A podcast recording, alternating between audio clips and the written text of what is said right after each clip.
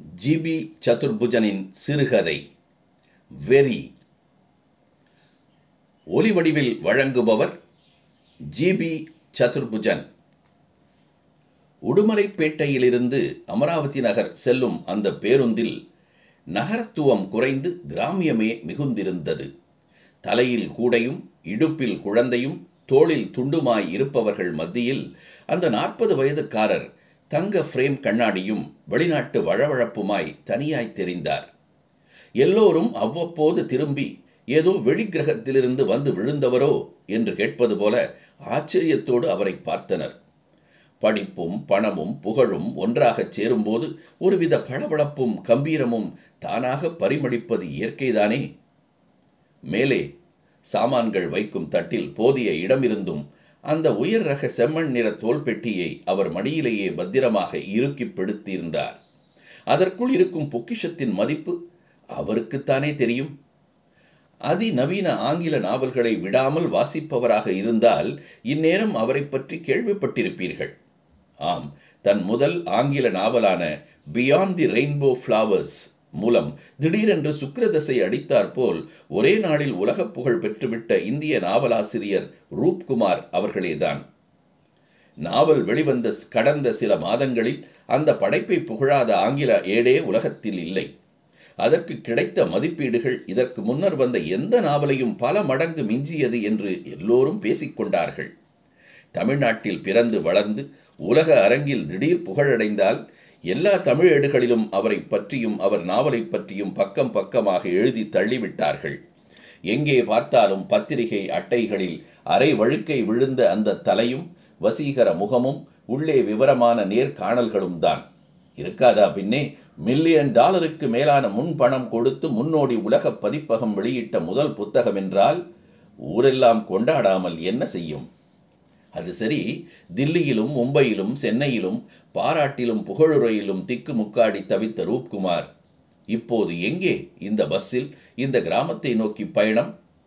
வாங்கிய பாராட்டு பத்திரங்களையும் தன்னை பற்றி புகழ்ந்து எழுதப்பட்ட உலக ஏடுகளில் வெளிவந்த மதிப்பீடுகளையும் மில்லியன் டாலருக்கான அந்த பிரசித்தி பெற்ற காசோலையையும் இந்த பெட்டியில் எடுத்துக்கொண்டு எங்கே யாரை பார்க்க போய்க் கொண்டிருக்கிறார்? அது ரூப்குமாருக்கு மட்டுமே தெரிந்த கசப்பான ரகசியம். பதிமூன்று பாலகனாக பதிமூன்று வயது பாலகனாக மனக்கிடங்கில் பூட்டி வைக்கப்பட்டு இன்று வரை அவரை பேயாய் ஆட்டி வைக்கும் ரகசியம். வெளியே சாந்தமாக தெரிந்தாலும் உள்ளே ஒரு எரிமலையை கவிழ்த்து வைத்திருப்பதை அனுபவித்து பார்த்த அவருக்கல்லவா தெரியும்? பஸ்ஸின் ஆட்டத்தில் சற்றே கண்மூடி அந்த காட்சியை பார்த்தார் ரூப்குமார். பத்து முறை பிளாக்கில் டிக்கெட் வாங்கி பார்த்த திரைப்படம் போல பசுமையாக இன்றும் என்றோ நடந்து முடிந்த அந்த நிகழ்ச்சி. பள்ளி பருவத்தின் கீறல்களால் பிராண்டல்களாய் ரணமாய் புண்ணாய் வெந்து மனதில் வீக்கமும் வலியும் தந்த அந்த நினைவு காயங்கள். பதினேழு வருடங்கள் பின்னோக்கி போவது அவருக்கு கடினமாக இருக்கவில்லை. அவர்தான் அந்த நாளின் சுமையை பாதிப்பை இன்றும் என்றும் ஒவ்வொரு நொடியும் மனதில் சுமந்து கொண்டிருப்பவராயிற்றே. அப்போது அமராவதி நகரில் அந்த அரசு பள்ளியில் ஏழாவது வகுப்பில் படித்துக் கொண்டிருந்தான் ரூப் என்று மட்டுமே அழைக்கப்பட்ட எளிமையே வடிவான அந்த சிறுவன். தங்களுக்கு கிடைக்காத உயர் ரக கல்வி தங்கள் மகனுக்கு கிடைக்க வேண்டும் என்ற கனவுகளோடு ரூப்பினுடைய பெற்றோர் அந்த பள்ளியில் அவனை சேர்த்து விட்டிருந்தனர். ஐந்தாவது வகுப்பு வரை தமிழ் மீடியத்தில் சாதாரண பள்ளியில் படித்து வந்ததால் திடீரென்று எதிர்கொண்ட ஆங்கில மீடிய தாக்குதலால் திண்டாடி போனான். நடப்பது என்ற ஒரே பொருளுக்கு நாற்பது வார்த்தைகள் இருப்பது கண்டு அழுவதா சிரிப்பதா என்று அவனுக்கு தெரியவில்லை. ஆனாலும் நம்பிக்கையும் முயற்சியும் மட்டும் அவன் விடுவதாக இல்லை. சொல்லப்போனால் எல்லாவற்றிலும் சற்று முரட்டுத்தனமாகவே முரண்பாடுகள் சேர்ந்தே காணப்பட்டான். எல்லோருக்கும் ஒரு வழி என்றால் இவனுடைய வழி மட்டும் சற்று வித்தியாசமாகவே இருந்தது. சொன்னதை கேட்பது மற்றவர்களுக்கு எளிதாயிருந்தது இவன் வழியோ தனி வழிதான். அப்படித்தான் ஏழாவதில் படிக்கும்போது ஒரு நாள் திடீரென்று தன்னை ஒரு எழுத்தாளனாய் பாவித்துக் கொண்டான். பெரிய பெரிய நாவல்களை எழுதி உலகமே அவன் காலடியில் இருப்பது போல் கனவு கண்டான். மற்றவர்களுக்கு கனவு என்று தோன்றியது அவனுக்கென்னவோ நிஜமாகப்பட்டது. அப்படி ஒரு வேகத்தில் ஏதோ தோன்றியதில் சிறுகதை ஒன்றை எழுத ஆரம்பித்தான். எழுதுவதை தாய்மொழி தமிழில் எழுதக்கூடாதா? அப்படி செய்தால் தனக்கும் மற்றவர்களுக்கும் என்ன வித்தியாசம்? என்று வினோதமாய் நினைத்து தனக்கு சரியாக பிடிபடாத ஆங்கிலத்தில் அந்த கதையை எழுதினான். பிஃபோர் டுமாரோஸ் டான் என்ற ஒரு பந்தா தலைப்பும் கொடுத்தான். ஏழை மாணவன் ஒருவன் புகழ்பெற்ற எழுத்தாளனாக பரிணாம வளர்ச்சி பெறுவது பற்றிய கற்பனை. திரும்ப திரும்ப படித்துக்கொண்டான் ரூப். எல்லாம் திருப்திகரமாக இருந்ததாகப்பட்டது தலைப்பும் வித்தியாசமாக தெரிந்தது. மாலை வந்ததும் நேரே ஆங்கில ஆசிரியர் மேத்யூ ஜார்ஜ் வீட்டுக்கு விறுவிறுவென்று நடையை கட்டினான். அவன் மனமெல்லாம் இந்த கதையை அவர் படிப்பதையும் தன் எழுத்து வன்மையை புகழ்ந்து தள்ளுவதையும் மட்டுமே திரும்ப திரும்ப குட்டிக்கரணம் போட்டது. கனவுகளிலேயே உச்சம் தொட்டான். மேத்யூ ஜார்ஜ் ஆங்கில மொழியின் மனித வடிவம். அவர் ஆங்கிலம் பேசினால் நன்றாக பேசுபவனுக்கு கூட நாக்கு நின்றுவிடும். அப்படி ஒரு சுத்தம். அவரது நடை உடை கூட ஒரு ஆங்கிலேயரோ என்று நினைக்கத் தோன்றும். ஆங்கிலம் பேச தெரிந்தவர்கள் கூட அவரிடமிருந்து நாலடி தள்ளியே நடப்பார்கள்.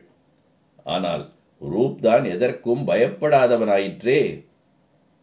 வீட்டுக் கதவை திறந்தார் மேத்யூ ஜார்ஜ். விஷயத்தை தெரிந்து கொண்டவர் முகத்தை சுளித்தார்.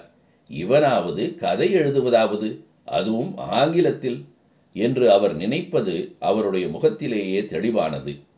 எதற்கும் இருக்கட்டுமே என்பது போல் படித்தார். படித்து முடித்ததும் கதையை மீண்டும் ரூப் கையில் ஒரு வார்த்தை பேசாமல் திணித்தார். எப்படி சார் இருக்கு? விடாமல் மிகுந்த எதிர்பார்ப்புகளுடன் ரூப் கேட்டான். ஒன்றே ஒன்று சொல்கிறேன் என்றார் மேத்யூ ஜார்ஜ். என்னதான் சொல்லப் போகிறார்? என்று ஆவல் மிகுதியான ரூப்புக்கு அடுத்து அவர் வாயிலிருந்து வந்த வார்த்தைகள் இருநூறு கிலோ ஆர்டிஎக்ஸ் வெடித்தாற் போல் இறங்கியது. இனிமேல் தயவு செய்து ஆங்கிலத்தில் கதையே எழுதாதே.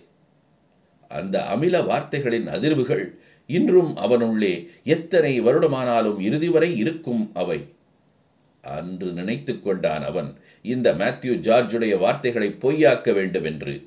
உன் வார்த்தைகளை நீயே ஜீரணி என்று தொண்டையில் திணிக்க வேண்டுமென்று. பெரிய எழுத்தாளனாக புகழ் பெற்று நேரில் வந்து அவரை சாட வேண்டும். ஒரு வளரும் திறமையை நசுக்க இன்னும் ஒரு மேத்யூ ஜார்ஜ் தலையெடுக்க கூடாது. ரூப்குமார் தலையை நிமிர்த்திய போது அமராவதி நகரில் பஸ் நின்று மக்களை துப்பிக் கொண்டிருந்தது. கடைசியாக இறங்கிய அவருக்கு மட்டும் தனி மரியாதை கொடுப்பது போல் தெரிந்தது. மேத்யூ ஜார்ஜ் வீட்டின் அழைப்பு மணியை நாவலாசிரியர் ரூப்குமார் ஒலித்தபோது எட்டி பார்த்தது அவர் நினைத்த கம்பீரமாக கர்ஜித்துக் கொண்டிருந்த சிங்கம் அல்ல. மெலிதான வயோதிகத்துடன் கூடிய ஆனால் அதே பிரகாசத்துடன் கூடிய தேகம். பார்த்தவுடன் புரிந்து கொண்டார் தன் மாணவனை இனம் கண்டுகொண்ட புல்லரிப்பு அதிலும் உலகப் புகழ் பெற்றவனானதில் உள்ள பூரிப்பு. உட்கார படித்ததும் ரூப்குமார் உடைந்தார்.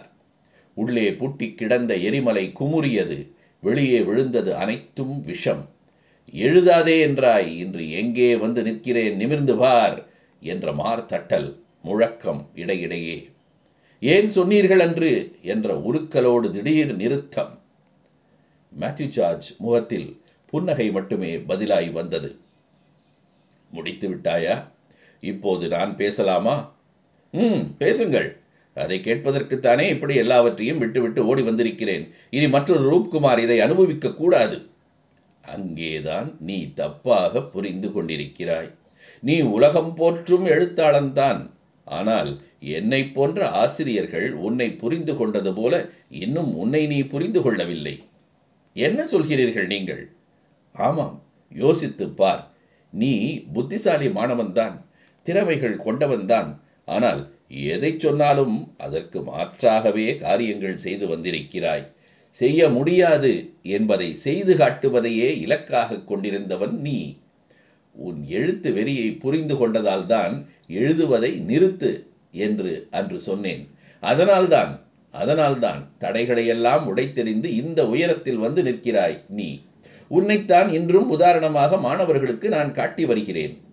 இப்போது சொல் இது உன்னுடைய வெற்றியா? இல்லை எனக்கும் இதில் சிறிய பங்கிருக்கிறதா? என்று. கர்வம் கரைந்தோட தலை கவிழ்ந்தார் ரூப்குமார். தவறு செய்த நல்ல மாணவனைப் போல ஆசிரியரின் கண்களை சந்திக்க திண்டாடினார்.